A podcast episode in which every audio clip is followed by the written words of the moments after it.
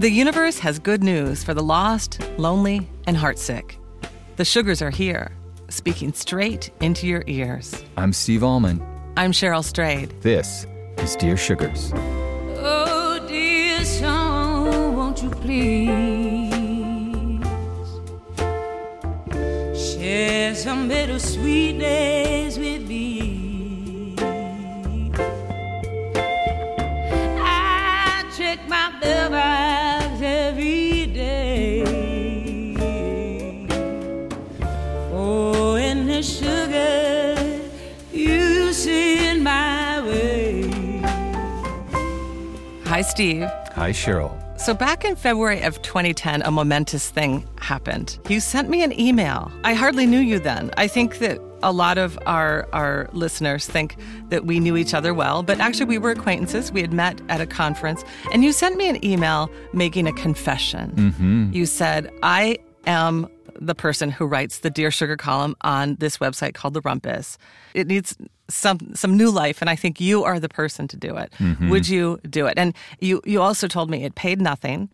I, at the time, had just finished the first draft of my memoir, Wild, and sent it off to my editor. I had two little kids who were like 4 and 5. Mm-hmm. I was busy. I was trying to earn a living as a writer, which is, as you know, a very difficult thing to do.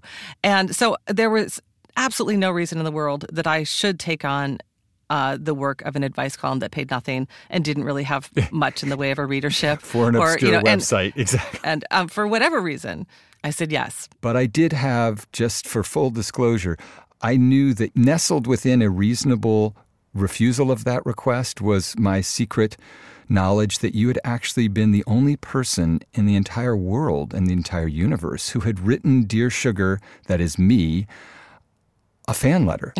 And I knew that my version of the column, which was imitating a sort of woman of a certain age who's been around the block and is sort of, you know, empathic but no nonsense, I was playing a character as a persona. And I tried, and I think there were some, you know, interesting moments. But I sort of had this sense of like, no, there's a real thing, a vision that I had. I can't do it, but I think I know somebody who can. And I think, and I've always thought this, Cheryl, that the reason that you sent me that fan letter, just letter of admiration, was because there was a part of you that got what the column could be.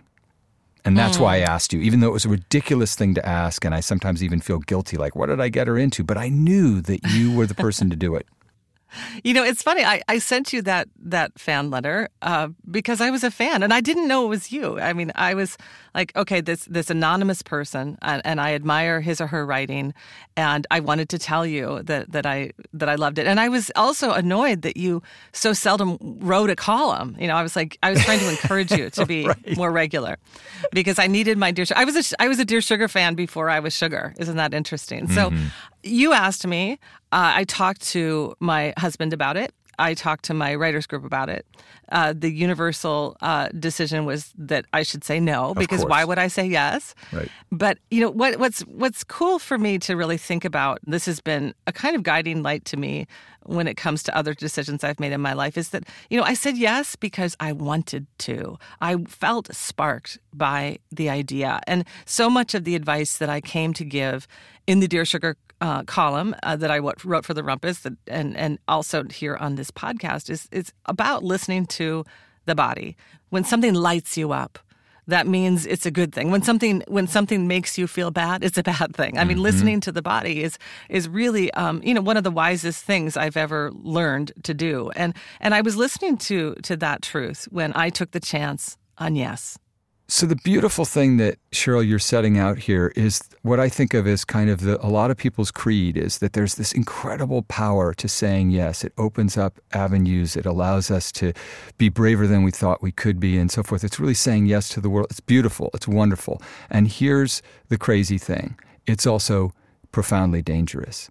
And one of the things that we found in the course of receiving, you know, hundreds and hundreds of letters, thousands of letters, is that people struggle so powerfully to overcome this myth and to recognize that while there's incredible power in saying yes, as you prove every day, there's also real and necessary power to saying no.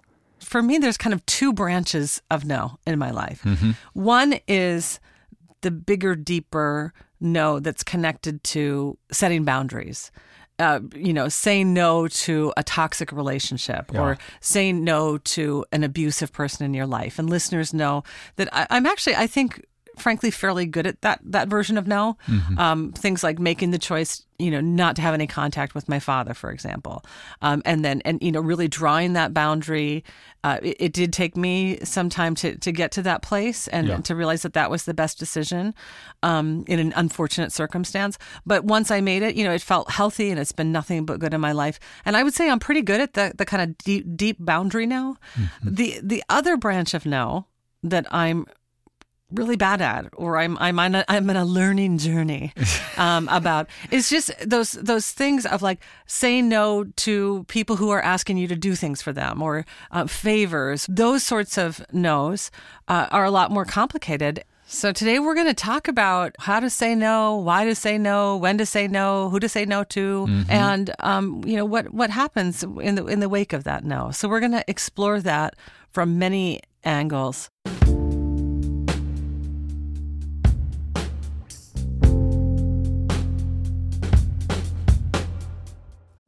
Support for Dear Sugars comes from BetterHelp. If you had an extra hour in the day, how would you use it? BetterHelp Online Therapy can help you figure out what's most important to you so you can prioritize it. Learn to make time for what makes you happy. Just fill out a brief questionnaire to get matched with a licensed therapist and switch therapists anytime for no additional charge. Visit BetterHelp.com/sugars today to get 10% off your first month. The world's clean energy future relies on ancient elements still in the ground. Without mining, there will not be a clean energy transition. But pulling them out of the ground comes at an environmental and human cost. Mining is intrusive, but the results are the building blocks for products that we use every single day. I'm Meghna Chakrabarty. Join me on Point for Elements of Energy, Mining for a Green Future. 5 special episodes. Listen and follow On Point wherever you get your podcasts. So, Steve, why don't we get to the first letter? Dear Sugars, I am a young female writer working a relatively powerful job in publishing, teaching on the side, and at the same time trying to finish my own book. I'm so lucky to be where I am, and while plenty of it is thanks to my own hard work, plenty of it is also thanks to the mentors and teachers who helped open doors for me, who took my ambitions seriously and knew firsthand the subtle and insidious ways being a woman would be counted against me, and did what they could to help me rise regardless. Even if I hadn't had these kinds of mentors, I would feel a moral obligation to support the women around me and help them rise too. Now I'm at last in a position where I can really do this, but the demands on me to do so feel relentless, exhausting, and thankless. I feel like the more I help the people around me rise, the more and more I get diminished and ground down. I get asked to do 4 to 5 informational interviews a month, to read people's work for free and donate my own writing, to write dozens upon dozens of recommendation letters. My male colleagues get asked for the same to some degree, but not with the same relentlessness, and they don't seem to have the same problem saying no. Often, if I'm not the one to, say, recommend an intern or take her out for lunch to talk about jobs, it simply won't happen. And so I say yes to nearly all of it, and I hate it. I haven't really written in almost a year. I genuinely want to help, particularly when the requests come from younger women, and if time and energy were infinite, I would be glad to do all these things. But they're not, and I'm miserable. Add to this a work culture where the few women on the staff do the vast majority of the work with the least credit and the least pay, where in spite of all the fight I've put into getting where I am, I'm still not taken seriously, and I'm left feeling beat. Sugars, how do I keep from burning out? How do I help support the women around me without losing track of my own work? And how do we even begin to shift this whole culture so that we stop being appalled when women say no, but rather give them the space to really say yes? I love that, to really say yes. Thanks, the door is open, but I'm still knocking.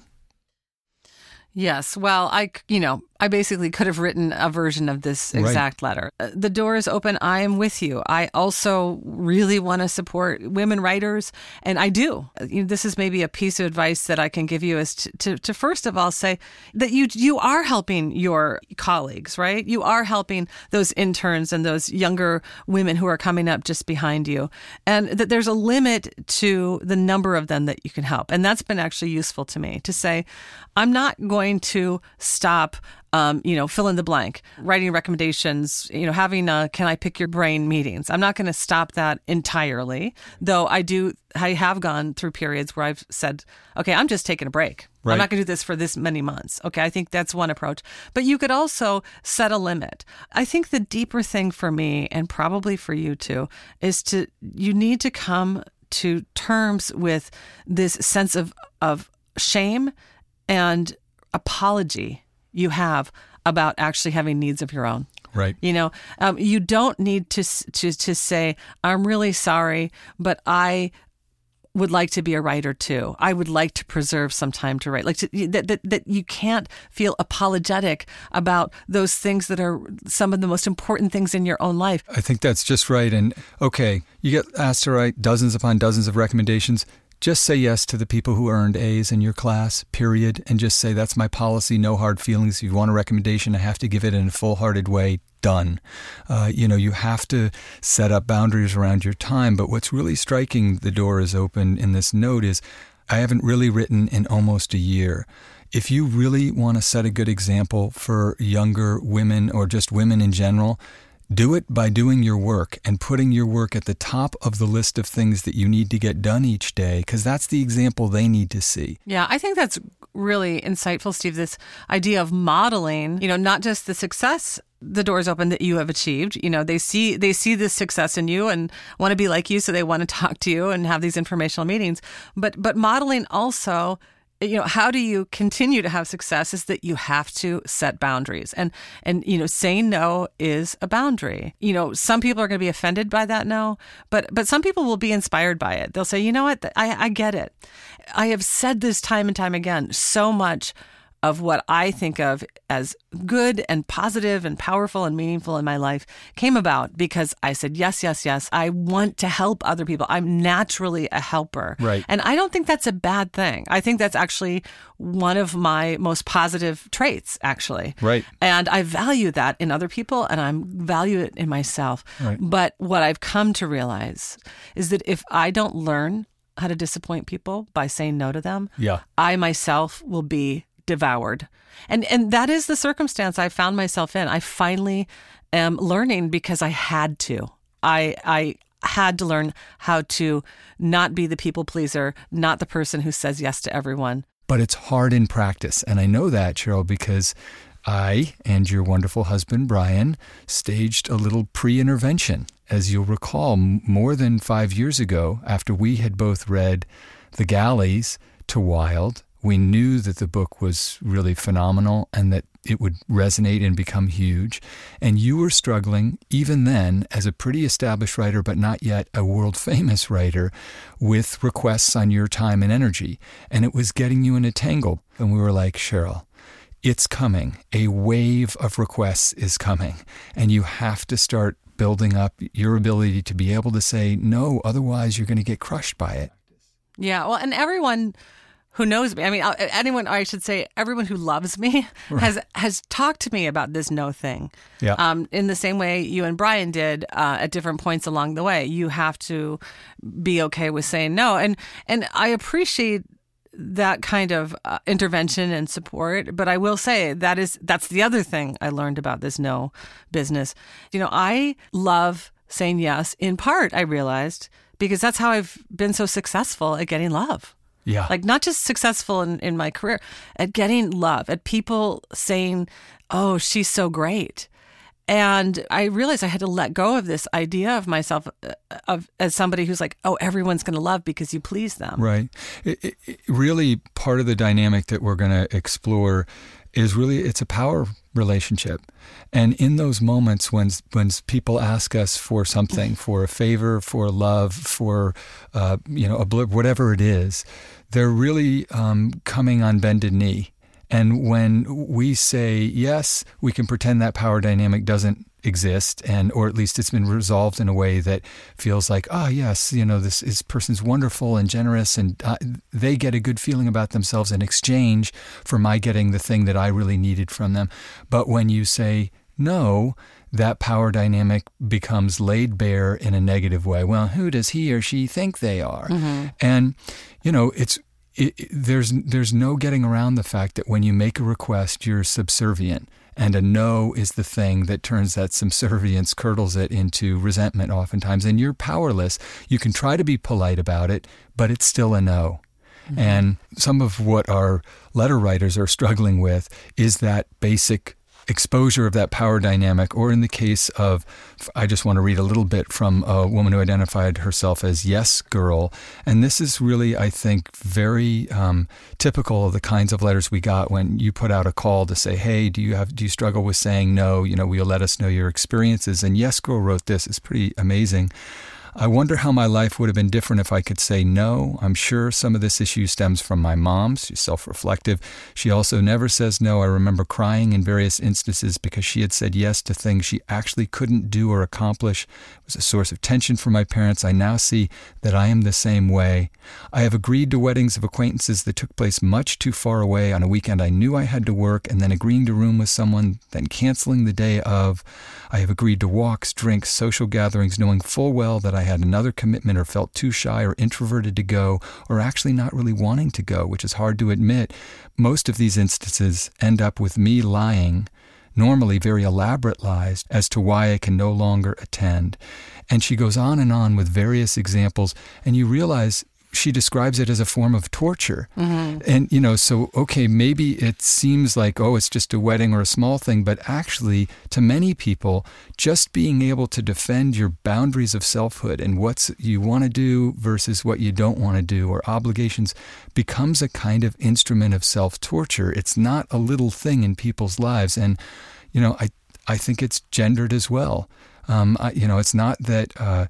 It's not that men just automatically, all men can say no more easily, but there's not just wanting to please. There's also in our culture being expected to nurture. Yeah. And I think that the burden on women when they get a request is just the natural assumption is that they're going to say yes. Because, again, this is incredibly generalizing, but I think it's true in a sort of, for the majority of situations, we sort of look to mom and the mom figures, the powerful female figures, as the people who say yes and nurture and take care and put others' needs before their own. No question about that. I mean, you know, I know Brian struggles to say no too, but I think you're absolutely right. And there's also just a narrower band we get to move in when it comes to what's considered selfish. Right. You signed your letter. The door is open. But, you know, you need to shut the door so that you can do that work behind it, behind the protection of that barrier, that boundary between you and all of the people who would rather, get something from you. Right. Then wait for that next thing that you have to give. Yeah. So we wish you luck. Close that door. Close that door and get writing.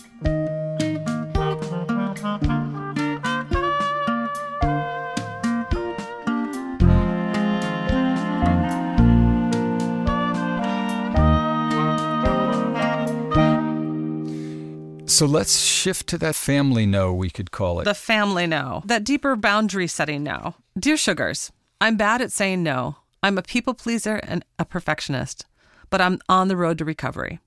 Almost exactly a year ago, the universe broke the dam and the no's came pouring out of me. It was the dawn of a new era, the me era, both for the better and the worse. My closest relationships haven't been the same since. I know in my heart that the better outweighs the worse, but what pains me are the relationships that didn't survive, and they are mainly my family relationships, the ones we assume are unconditional. I come from a family of 5, mom, dad, oldest daughter, me, second daughter, 1 year younger than me, and our brother, 4 years after that. My dad is an immigrant, strict, tyrannical, and now a painfully distant courtesy call on holidays and birthdays. My mom is a former artist who would always ride the highs and lows of life with abandon. The three of us kids became relatively close, and we were very close to our mom, united against our common enemy, my dad. In high school, I found out my mom had been suffering from depression for some time.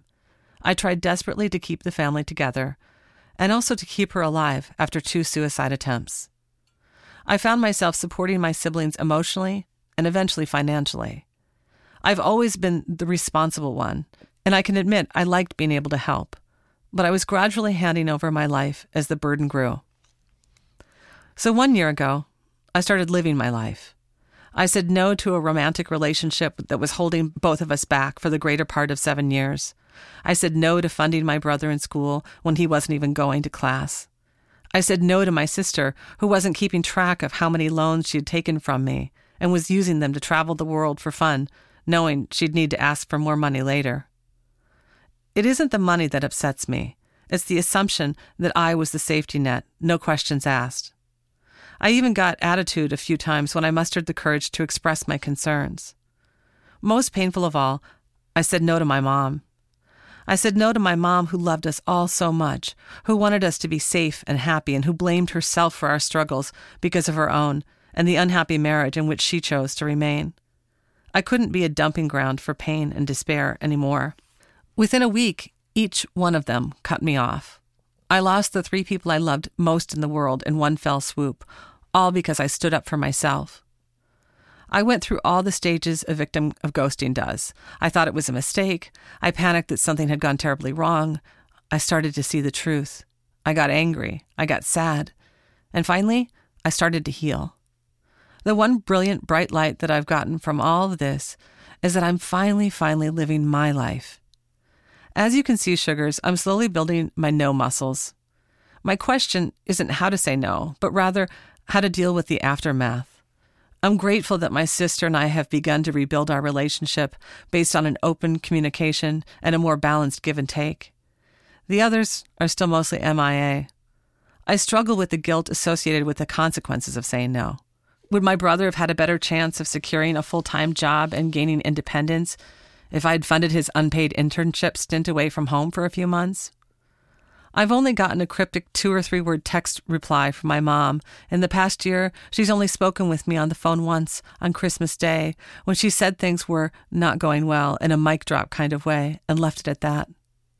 I know she's not in a good place, and I'm not the only one she's cut out. How do I support her while using no to build healthy boundaries? I feel guilty that I feel happier and healthier now while she's not in my life. I'm also deeply saddened that we're not sharing the beauty of our lives with each other, both the good and the bad. I think she would be proud of who I've become. I don't want to wait until time has run out to realize my regret for not having tried hard enough to show her that I love her and to tell her that the silence hurts. What do I do now that the storm has cleared? Signed, Ghost of No.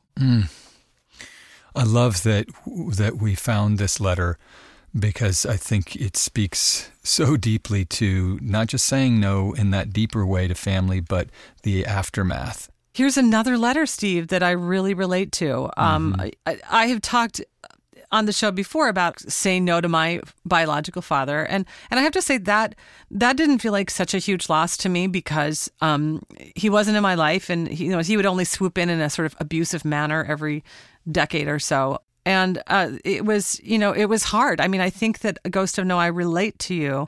It was the right decision. I know exactly that position you're talking about, where when something, you've done the right thing, because you can feel it in the wake of that decision. Right. You can feel yourself being healthy and strong instead of weak and cowed by that kind of, I want to do what they want me to do, fear. Right. But the consequence of that is that you've cut something instead of mended it. Right. Sometimes in order to mend your own heart, you actually have to cut a thread with somebody who means something to you. Mm-hmm.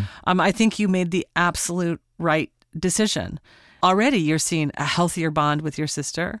I do think that is going to be in the future with you and your brother and you and your mother, but I mean, we don't know. Right. And that's the part of life that, when we're in relation with other people, they have to do their work too. Yeah. And I think that time will tell, but I the best advice I can give you, Ghost of No, is to keep making the right choices for yourself. And when you do that, people who are making the right choices for themselves can bond with you, can have relationships with you. And that's why I think we're so incredibly super psyched amazed to be able to talk with somebody who has struggled with that, you know, has struggled with every form of saying no, right, and brilliantly.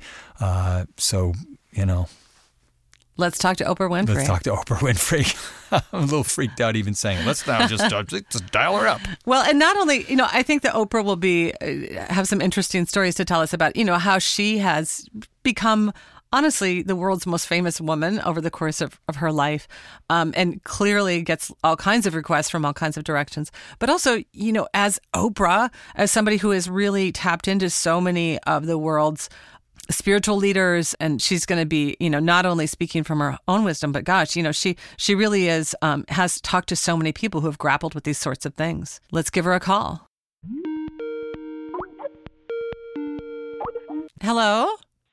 Hi, it's Chelsea. We have Oprah for you. Great. Thanks so much. Hi, Cheryl. How are you doing? I'm good. So I'm here with my co-host, Steve Almond. I don't think you've met. Hi, Steve. I have heard of you. I hear of your work. Okay. And let me just quickly tell you how this basically goes on our show is we answer letters and we give people advice and we tell our own stories about the topic at hand. And today, as I mentioned to you, it's all about how to say no and why we should do it, why we should get good at doing it, even though sometimes, especially among people pleasers, it's a challenge. And we've read these two letters, which I think were sent to you. Did you read both of these letters? Yeah, I read them. Great. So you and I have talked about this a bit. You know, some of the great advice you've given me in the time since we've known each other, these 5 years.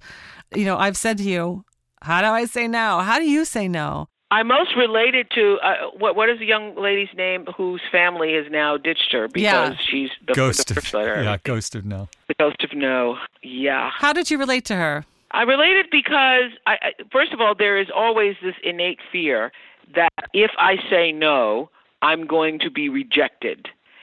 That is the fear. The fear is if I say no, I'm going to somehow be discarded or dismissed or unloved. But usually, by the time it actually does happen, anybody, anything you say no to, and the person then turns against you or turns on you because of it, you recognize that that wasn't real love anyway, because true love, true friendship, true support comes from people who want you to be your own truth, to tell your own truth. They don't want things given to them that don't come from a pure place. They don't want to be perceived as taking advantage of you. They don't want that. So it means that ultimately you have to let go of some of the toxicity in your life that was preventing you from being your most true self in the first place. And sometimes that's family members. Sometimes you need to divorce family members. Yeah. I mean, I think anyone who's ever let go of a toxic relationship feels a tremendous amount of lightness and relief after that relationship is gone, even if there's also sorrow that it had to end. This has been one of the greatest lessons for me to learn here on the planet Earth. It took me a long time. You know, when I do Super Soul, one of the questions I always ask Steve, since I've never interviewed Steve, one of the questions I asked her in Super Soul always is, what is the lesson it took you the longest to learn? This one is it for me. Mm-hmm. Learning to say no and being okay with it and creating boundaries for myself. And that comes from a true sense of self-worth and self-value, that you are good enough, worthy enough to establish boundaries that you don't allow other people to cross. Mm-hmm. And so for so much of my life, I lived it with this whole idea that if I didn't please other people, then I wouldn't be valued. And that comes, you know, started early. It's probably the reason why I was abused. So there was a vulnerability and a lack of knowingness about my own boundaries, my own personhood that other people could see. And as you've heard me say many times, Cheryl, the thing that turned me around was reading Gary Zukav's book, The Seat of the Soul. And mm-hmm. in that book, he talks about the power of intention mm-hmm. and how intention is at one with cause and effect. There is this law that's always operating with us that what you're putting out is coming back. What you're putting out is coming back. It's just like gravity. What is going up is coming down. And that is the third law of motion in physics. For every action, there's an equal and opposite reaction. But what Gary articulated for me around 1989, I think, when I first read that book, that I had never understood, that is, before there is the cause, before there is the thing that goes out, the action that goes out, there is the thought to create the action, and behind the thought is a motivation or an intention. And that intention, the energy of the intention, the motivation, the why of why you do something, is what is the energy that is going to be returned to you. Mm-hmm. And so when I figured that out, oh, the energy that I'm putting out is, I'm afraid that if I don't do this thing, you are going to be upset with me. And the greatest thing for me was reading that piece on intention and then operating from the point of intention with everything that I did, particularly when it came to working with other people or doing something for other people, because I used to be spread so thin. There was not room in my life for me. Mm-hmm. There was no room in my life for me. I think that everything you're saying is so true, but let's go back there to, you read that book and it's 1989 and the light goes off. You say to yourself, this is true. This is my struggle. And of course, as you know, change doesn't happen in a day, even though it can happen. Your idea of change can happen in a moment, and it sounds like it did for you. Well, you can have the aha. Yeah. You have the aha, like, oh, okay, I see that. But then how did you learn how to say no? Well, I started practicing. I started small. And I think, I don't have a small life. So I always say all of my problems show up on the evening news. Everything's magnified. Yeah. My dream, everybody has the anxiety dream of, things not going well or you being nervous about something or uncertain in your life. My anxiety dream always involves either Walter Cronkite or Stevie Wonder. Like, I'm on stage and I'm singing and I've lost the song and Stevie's looking at me like, where, I don't know the words, or Walter Cronkite, I'm doing the evening news with Walter Cronkite and my pages are mixed up and are upside down and I can't get them in order. That's my anxiety dream. And for me, it was actually a call, a real call from the Stevie Wonder asking me to participate in an event. He was raising money for a child who needed open heart surgery. Mm-hmm. And he was doing a concert. And This was immediately after I thought I had gotten it, Steve. I thought, oh, okay, I got this. Oh, this intention. Yeah. Right. I literally asked myself, what would be the intention of me making this donation? Because I made a lot of donations. So everybody every day is calling you for something. So how do you decide what you give to and what you don't give to? Mm-hmm. And I asked myself what it would be the reason. The only reason I would make that donation is so that Stevie Wonder would think I was nice. Yeah. Yeah. And that's a big one, though. That's a big one, Oprah. I want Stevie Wonder to think I'm nice. But that would be the only reason. Right. The only reason I'm going to write that check is so Stevie Wonder thinks I'm nice. Yeah. And I said no. Wow. That's the first big no I remember. I said, I'm sorry. And I waited for him to say, you nasty person. And you know what he said? He said, okay, thanks a lot. Yeah, and onward. And I'm like, what? And what did that feel like? I mean, in your body. Like, I get shit. Like, I know that feeling of a powerful no. Because that would have been something you would have absolutely said yes to, before yeah. Right? Yeah, absolutely. I had it actually sat me down. That feeling of, whoa, I just did that. And the world did not fall apart, and Stevie Wonder did not curse me out. He did not say, I can't believe it, and now I'm going to write a song about how bad you are. My new album, Oprah Sucks, yeah. Okay. Yes. And I thought, okay, that was not as bad as I thought. I feel okay. And not only that, I felt powerful doing it.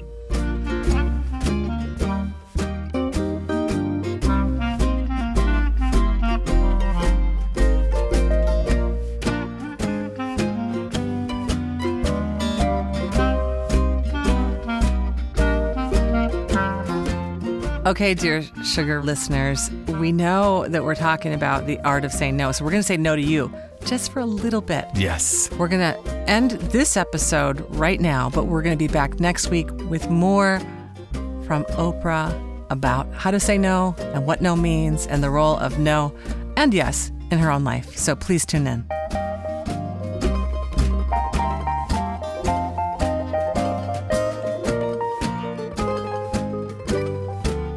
Dear Sugars is produced by the New York Times in partnership with WBUR. Our producer is Michelle Siegel. Our executive producer is Lisa Tobin. And our editorial director is Samantha Hennig.